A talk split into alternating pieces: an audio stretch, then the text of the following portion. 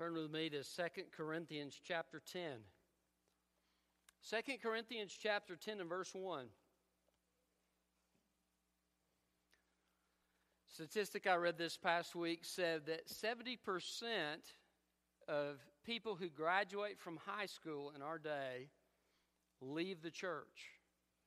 About a third of those come back after about 10 years.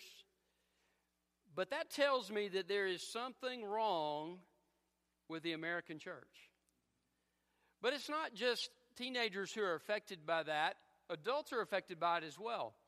Uh, we see that uh, marriages are breaking apart. We see that uh, people are struggling uh, in their personal lives, and, and many are, have fallen out of church attendance. Uh, somebody once said that church attendance is up and down. It's up at the mountains and down at the lake. And uh, a lot of times that's the case.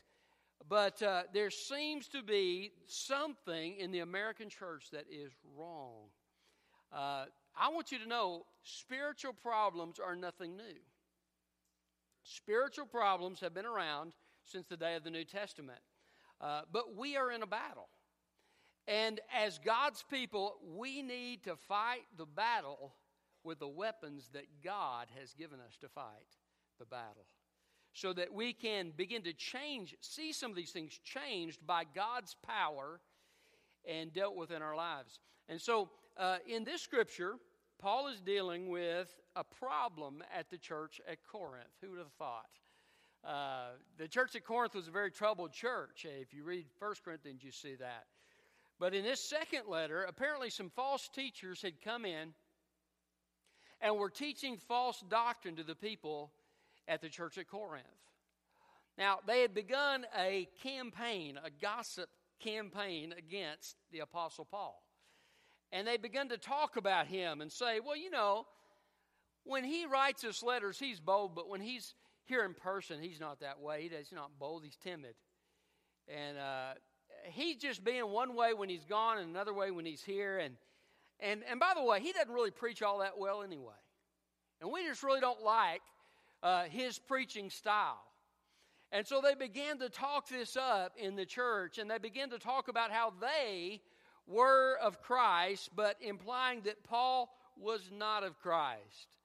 And so, what was happening here, though, was more than just a personality dispute. There was actually an attempt by the evil one to come in and replace the truth of God's word with a substitute that was error.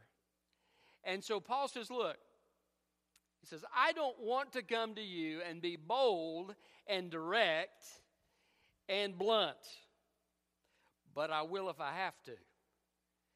He said, I want you to understand the reason that I have not been this way with you is because my Lord is Jesus Christ. And he was gentle and he was meek. And, and because he was gentle and because he was loving in the way that he dealt with people, I have sought to be that way as your leader as well. But I want you to understand if I have to be direct, I will be. And so you find here uh, something maybe that you don't see real often in the New Testament. You find Paul threatening to come and be blunt. But he's also doing something here. He is encouraging them with this letter that he's writing because he doesn't want to come and do that. So he says, Listen, I'm encouraging you.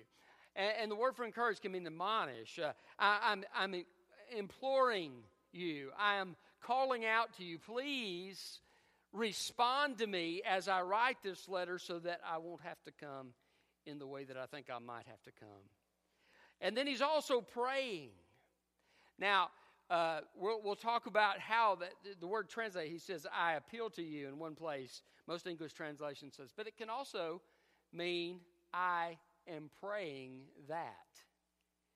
And so Paul, I believe he's praying, God, will you handle this problem before I get there, so that I can have a loving, peaceful relationship. I don't want to drive people away from Christ, but I know this problem has to be dealt with.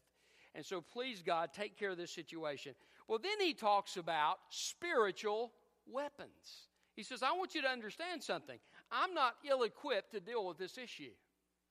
I have spiritual weapons. And these spiritual weapons are mighty. And, and matter of fact, These spiritual weapons are so powerful that they can tear down every argument, everything that is in opposition to the will and plan of God, uh, because they are supernatural weapons. And so he's going to talk with them about some of these supernatural weapons, one of which I believe is the weapon of fasting.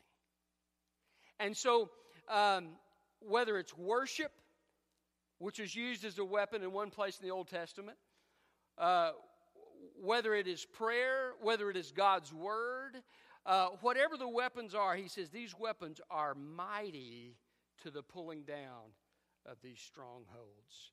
And so uh, I believe we need to fight the spiritual battle that God has given us to fight with the spiritual weapons that He's given us. the title of my message is Winning the Spiritual Battle. Winning the Spiritual Battle. Look with me at verse 1 of 2 Corinthians 10. Now I, Paul, make a personal appeal to you by the gentleness and graciousness of Christ. I, who am humble among you in person, but bold toward you when you're absent. I beg that when I am present, I will not need to be bold with the confidence by which I plan to challenge certain people who think we are behaving in an unspiritual way. For though we live in the body, we do not wage war in an unspiritual way. Since the weapons of our warfare are not worldly, but are powerful through God for the demolition of strongholds.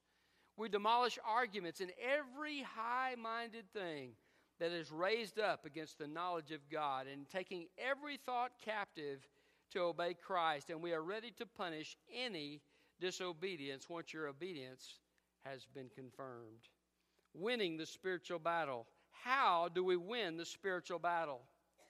Well, first of all, in verse 1, I think we see that we're to encourage others.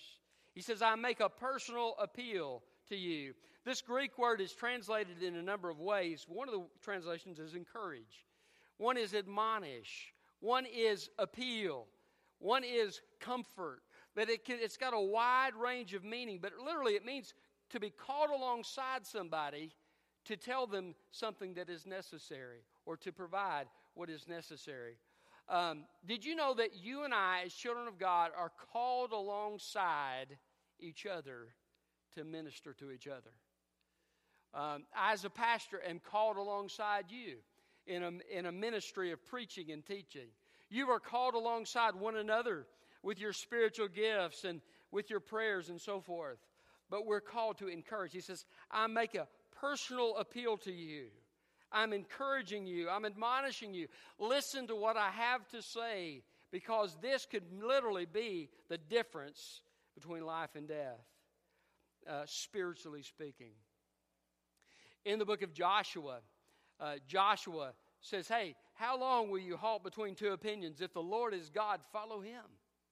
He says, Choose you this day whom you will serve. What is Joshua doing? He's encouraging them to follow the will and the plan of God. Um, throughout Scripture, you see that God sent priests, prophets, even King David, who was used by God to proclaim His word.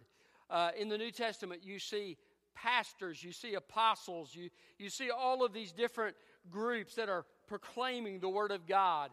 And the church itself is called to do that. The Bible says, speak to one another in psalms and hymns and spiritual songs, singing and making melody in your heart to the Lord, uh, and, and encouraging and admonishing. And so um, the scripture tells us we are to encourage each other. Did you know part of the spiritual battle that we are in hinges on whether or not we encourage each other? Think about that for a little bit. What are the implications of that? Well, one is if you're not here to be encouraged, guess what? You're vulnerable to the enemy. Guess what? If you're not here to encourage someone else, they may be vulnerable to the enemy. See how that works? God wants us to receive the encouragement that we need. Um, if you're a soldier, you're taught in the military to whatever you do, you hold on to that gun in battle. Why? Because it's your lifeline. Listen, hold on to the fellowship of God's people. Nobody is meant to be an island. I hear people say, Oh, I can worship on the golf course. Well, you may be able to worship on the golf course, but you cannot do the kind of Christian spiritual fellowship that God intends for you on the golf course. You need to be assembled with the people of God. The small group, Sunday school is a great place to do that. We have three services a week. We have a morning worship service, an evening worship service at 6:30, a Wednesday night Bible study and prayer time um, that we spend each week. Um, we've got uh, children's church. We've got youth on Wednesday nights. All of these things are different opportunities to have the encouragement of God in your life. Uh, I'm not much of a green thumb person. Uh, most of the things I've ever tried to, to uh, grow have not done well. But one thing I do know if a plant does not receive the nutrients it needs, it will die, it will wither. The same thing is true spiritually. We need each other. So, what should we do about this? Well, be in God's house for one. But secondly, ask the Holy Spirit of God to speak through you when you come to church or to encourage through you. Or, or, or, you know, sometimes you can, through your service, whatever spiritual gift you may have, through your organization, whatever it may be, you can be a ministry to other people and be encouraged by them.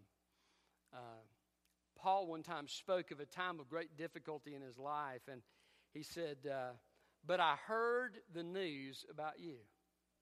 Sometimes telling good news can be an encouragement, right? Hey, look, listen to what God did in, in my life. Listen about the prayer that God answered. Hear about the request for healing that was answered. Here's how God spoke to me in my devotions this week. These are all ways we could encourage someone else. Sometimes, though, encouragement may cross over from just being a positive encouragement to being a rebuke, admonish. Paul is, is on the borderline of that here. He is encouraging them, but he's also admonishing them. He's saying, Look, you're not behaving in the way that God wants you to behave. And I want you to know that uh, I don't want to come and be direct and blunt, but I will if I have to. And so he is he's admonishing them. Did you know sometimes we need other people to tell us the truth, even when it's uncomfortable? Now, some people say, well, I pride myself on speaking my mind. And what they mean by that is I say whatever I think with no filter, regardless of the hurt it brings. That's not what we're talking about here. The kind of admonishing that Paul's talking about is for our good. And it's done in a, in a spirit of love to help and encourage and build up God's church. It's done to protect us from the, the snares of the evil one that he has set for us. And so, um, when you admonish someone, you need to have a, a heart of humility. You need to recognize none of us are perfect, all of us have sinned. And you need to be careful that you yourself are not tempted. Um, the Bible says that when you encourage somebody else, you need to do so in love. Speak the truth in love. So ask God to love that person through you and to speak that word of rebuke with love. Uh, pray about the timing and so forth and whether, whether you should do it. So, anyway, encourage each other. It's so important. Um, winning our spiritual battle involves speaking God's truth to each other and bringing encouragement to each other. So, he says, I appeal to you, I encourage you. But he also says, I beg you. By the way, verse 2, the word you is not in the original language. It is supplied for the sake of clarity in English, but it can be taken either way. I beg you. In other words, he's talking to those who are the recipients of the letter. I'm, I'm begging that you will respond so I don't have to come in this way. But it can also be, it's a word that is very often used for praying. And so it could be translated, I am praying that I won't have to come to you in this way. I want to tell you something. I have seen this in my own life many times.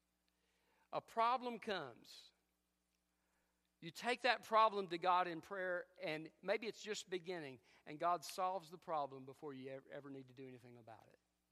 Some of you could give testimony to that. Um, we had what we called in the military preventative maintenance. We would take pieces of equipment into the shop and we would give an inspection to see if anything was broken or anything, if fluids needed to be changed. We had a card that recorded when the fluids needed to be changed. And uh, we tried to keep these pieces of equipment in good working order. Why? Because when the time came where we needed them, we wanted them to work. And so the same thing is true spiritually speaking. We need to be alert. The Bible says, be alert, be vigilant. Your adversary, the devil, is going about like a roaring lion, seeking whom he may devour. We need to be alert to the fact that the enemy wants to destroy what God is doing at our church, in your family, in your personal life. The enemy seeks to steal, kill, and destroy, the scripture tells us. So, how do we defeat him? One of the ways we defeat him is through prayer.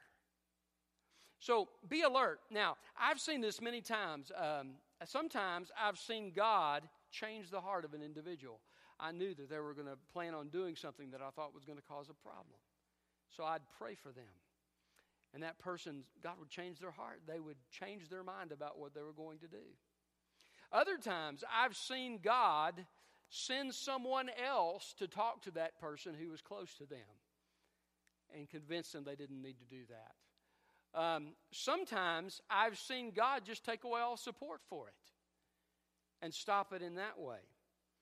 Um, and sometimes God has led me, myself, to go speak to a person about something.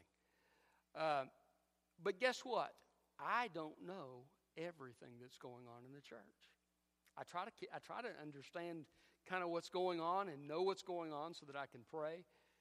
But there's going to be things that you may come across that I don't know about.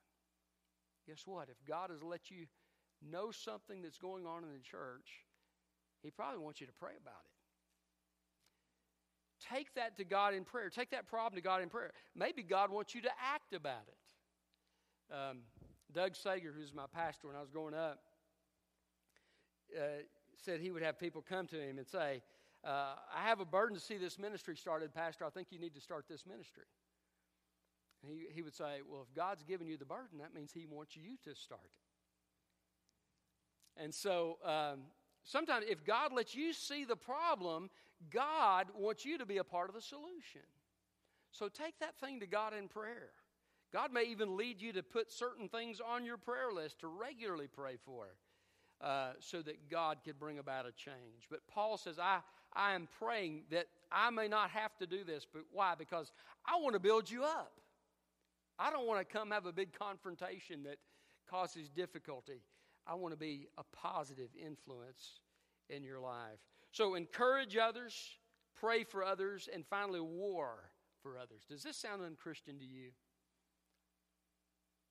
I thought as Christians we were supposed to be peacemakers. I thought as Christians we were supposed to turn the other cheek. I thought we were supposed to, if one person asked us to go a mile, go two. What's this? This is the spiritual battle that we're called to fight. By the way, warfare is part and parcel of what it means to be a child of God. People don't realize that. People think, well, you know, I come to church to get encouraged and maybe to be helped in my walk with God. But maybe we don't think of it in terms of warfare, but that's exactly what it is. There is an unseen battle going on in heavenly places.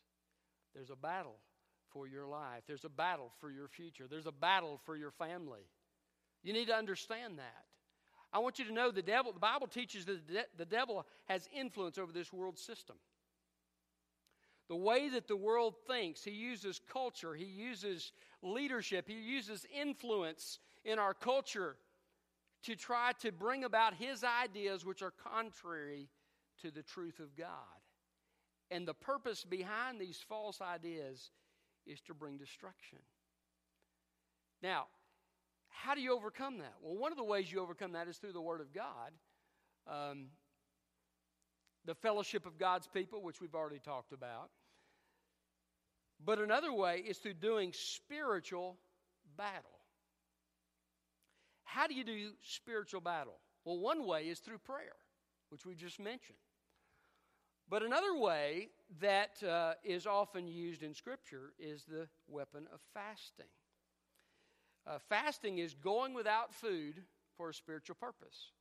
And if you're going to do this, you need to make sure, uh, check with your doctor if you've got a, a health condition or something going on.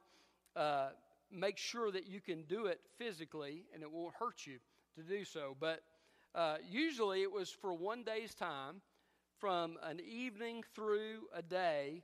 Uh, they'd stop start at 5 uh, one afternoon and go to 5 the next afternoon. And it was a one day fast uh, for the sake of seeking God and taking that time that you would normally eat to uh, be in prayer with the Lord. And fasting would, would uh, open up your spiritual attentiveness to God and help you hear Him more clearly.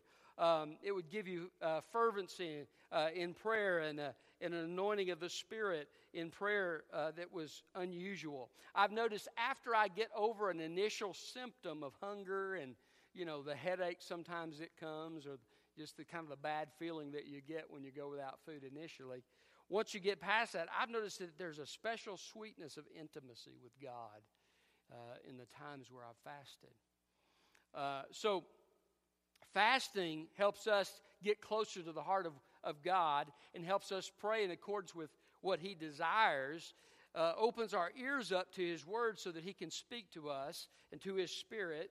Uh, also, the Bible says the Spirit of God prays for us with groanings that cannot be uttered. And I think sometimes the Spirit of God just guides us in our prayers and fasting in a special way so that we can intercede for God's people or for your personal spiritual life or for your family or for whatever the, the, issue is in your life. Um, but especially in regards to the church and the scripture that we're talking about today. Uh, so, fasting is a very important spiritual weapon. Isaiah 58 talks about fasting, and uh, the people of God were doing fasting, but they were doing it uh, while being uh, unkind and you know hitting and, and uh, oppressing uh, the poor and that kind of thing. And and God said, "Look, you're not going to fast like that and get any results." But he goes through and he tells them the kind of fast that I want. And then he says, This is what will happen if you fast in the way that I choose for you to fast. You will be called the restorer of places to dwell, um, the restorer of the ancient paths, and so forth. And he, he, he speaks of this person who's fasting as restoring what's broken, breaking chains, bringing the people of God back to where they are supposed to be. There is power with the weapon of fasting. Um, I encourage you to do that in your life, to set aside time as God leads you to do that. I had a friend in Texas who would fast, he was a pastor, would fast once a week. I don't do that, uh, but, but he did that. I've heard of another pastor who, pastor, who would fast three days a month uh, together. Uh, I knew of another pastor who um, would spend uh, sometimes a week or two fasting one meal a day, praying for a problem in his church. Uh, it's a powerful weapon, and over and over and over and over again, prayers have been answered. There's a great uh, spiritual power in the weapon of fasting. If you've got a, wep- uh, a wayward child, if you've got uh, a spiritual sin habit that you can't break, fasting is a great way to deal with it. It's a great spiritual weapon. There's also the weapon of worship. You say, well, how is worship a weapon? In the Old Testament, in one of the battles that they fought, God told the king, put the worshipers in front and let them go sing in front of the army. Isn't that not weird? I mean, can you imagine what would you have felt if you were a part of that choir? And you're on the front lines. I mean, the arrows are coming first to you. But that's what God told them to do. And so they go out, they begin to sing and worship and praise God. And the Bible says, as they worshiped, the Spirit of God came down in power. And the opposing army was thrown into confusion and they started killing themselves off, and the Israelites didn't have to do a thing. The battle was won through worship. That's why it's powerful when we come together as God's people. Let me urge you don't go through the motions in a, in a service. Don't just sing, oh, yeah, I've heard this song before, and just shift, in, shift your brain into neutral. I, the reason I, I, I, know about that is I've done that, okay? Uh, I'll be honest with you. There have been times. But, but don't do that. Why? Because when you worship God in spirit and in truth, and you say, God, enable me to worship you. I'm struggling. Or, and, and then God begins to worship through you. There is a spiritual power in that that will work in this place, that will work in your life, that will even work in your family. Why is worship so powerful? Well, the Bible says we enter into the gates, into his gates with thanksgiving and into his courts with praise. As you worship, you draw near to God. And when God gets in the middle of your situation, watch out, devil. God's coming through, and you can't stand in the way. It's a very powerful weapon. The Bible calls the scripture the sword of the Spirit, which is the Word of God. Let me urge you in your spiritual battles um, to be in the Word of God, to ask God to speak to you. Sometimes you may need to memorize the Word of God about a certain issue in your life so that it's there for you to think about and to quote when the enemy attacks you. It's such an important thing. So, war for the sake of others. Can I tell you, there's a life and death struggle that's going on. One day, a, a man was, was uh, asking me, Would you please pray for me? I'm being tempted in a certain area of my life. And uh, I did pray for him. And, uh, but, you know, sometimes we can, we, we can hear somebody say something, but they tell us the tip, and there's an iceberg underneath, you know, and, and they're, t- they're just telling us a little bit. I didn't probably take it as seriously as I should have. Short time later, I found out that basically his life had been turned upside down because of a moral failure in his life. Can I tell you, there's a, there's a spiritual battle going on. We need to war for the sake of each other. I, I could remember my mom praying when I was a, a little boy. I'd walk in early in the morning. She'd get up 5 a.m. to pray. And uh, I sometimes would walk in and I would hear her saying, And devil, you, I bind you in the name of Jesus Christ. You can't come around my kids. You can't influence my family. You have no place here. I plead the shed blood of Jesus over this house and over my kids and over my husband. And, and she was just telling the devil, this is, this is the way it's going to be. I'm going to fight for my family, I'm going to fight for my church. I'm going to take it to him. You know, I don't believe that we just need to be defensive with the enemy. Sometimes people talk about we need to be careful because the enemy, and we do need to be careful. But I want to tell you something God means for us to take it to Him. The sword of the Spirit, which is the Word of God.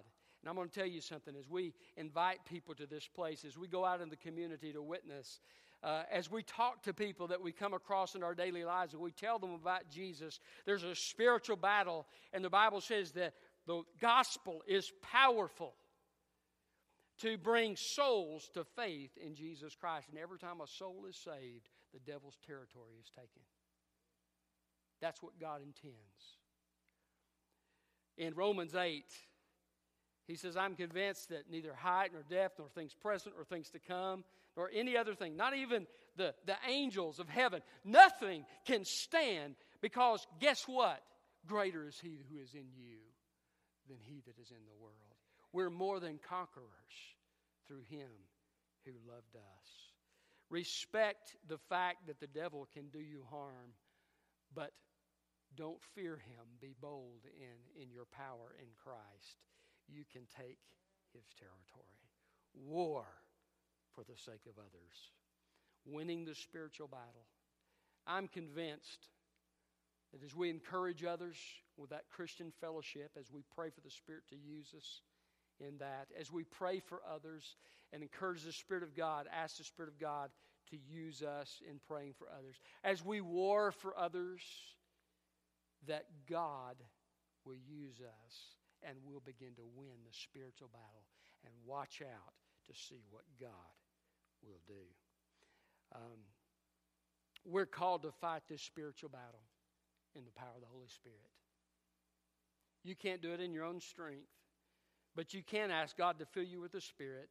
You can surrender to Him and trust Him and follow Him in your life so that God does this through you. Can I encourage you this morning? If God has touched your heart, just say, I want to be a part of this spiritual battle. I want to fight this spiritual battle for my church, for my family, for myself. Uh, I want to be a part of this, and I am I'm choosing God to surrender myself to your purposes and being an encouragement to other people, uh, to being uh, someone who will pray for the body of Christ and uh, pray for my kids. So to to be a person who will war when I feel that you're leading me to do so on behalf of my church, my family, my life, for your sake and your glory. If you would do that, I'm going to ask you here in a moment just to come down to this altar and tell that to the Lord. Maybe you're here today and you don't know Jesus Christ. Can I tell you, uh, the Bible says the thief, it's talking about the enemy, comes to steal, kill, and destroy Satan. But I have come, Jesus said, that you might have life and have it abundantly. Um, there is pleasure in sin for a season, but the end thereof is the way of death. The devil wants to take you down a path that is going to be hard for you. It's going to end up in brokenness. But God wants to give you a new start. His forgiveness, eternal life, and abundant life in His presence as you walk with Him. And uh, you can have power over the evil one as God's child through the authority that you have in Jesus' name. So I'm going to invite you, if you, if you don't know Christ, just to come down here to the front. I'll be standing here at the front and give your heart and life to Him. I'd, I'd love to pray a prayer commitment. It involves two things it involves personal surrender to follow Christ completely, and it involves a trust in Him that He will fulfill His promise that He's made um, to save you as you receive Him into your life. And so I'm just going to ask you uh, here in a moment when we begin to sing to, to come down here, and I will lead you through a prayer of commitment if you're ready to make that decision uh, in your heart. Let's pray. Father, uh, I just ask that your Holy Spirit would have his way in this time. And uh, Lord, that uh, as your people, that we'd be willing to be used by you uh, to pray, to war, uh, to encourage as you lead us, Father, so that we can help each other be all that we can be for Jesus Christ. And Lord, if there's anybody here today that doesn't know Jesus, I ask that you would uh, just convict of sin, uh, of judgment to come, of,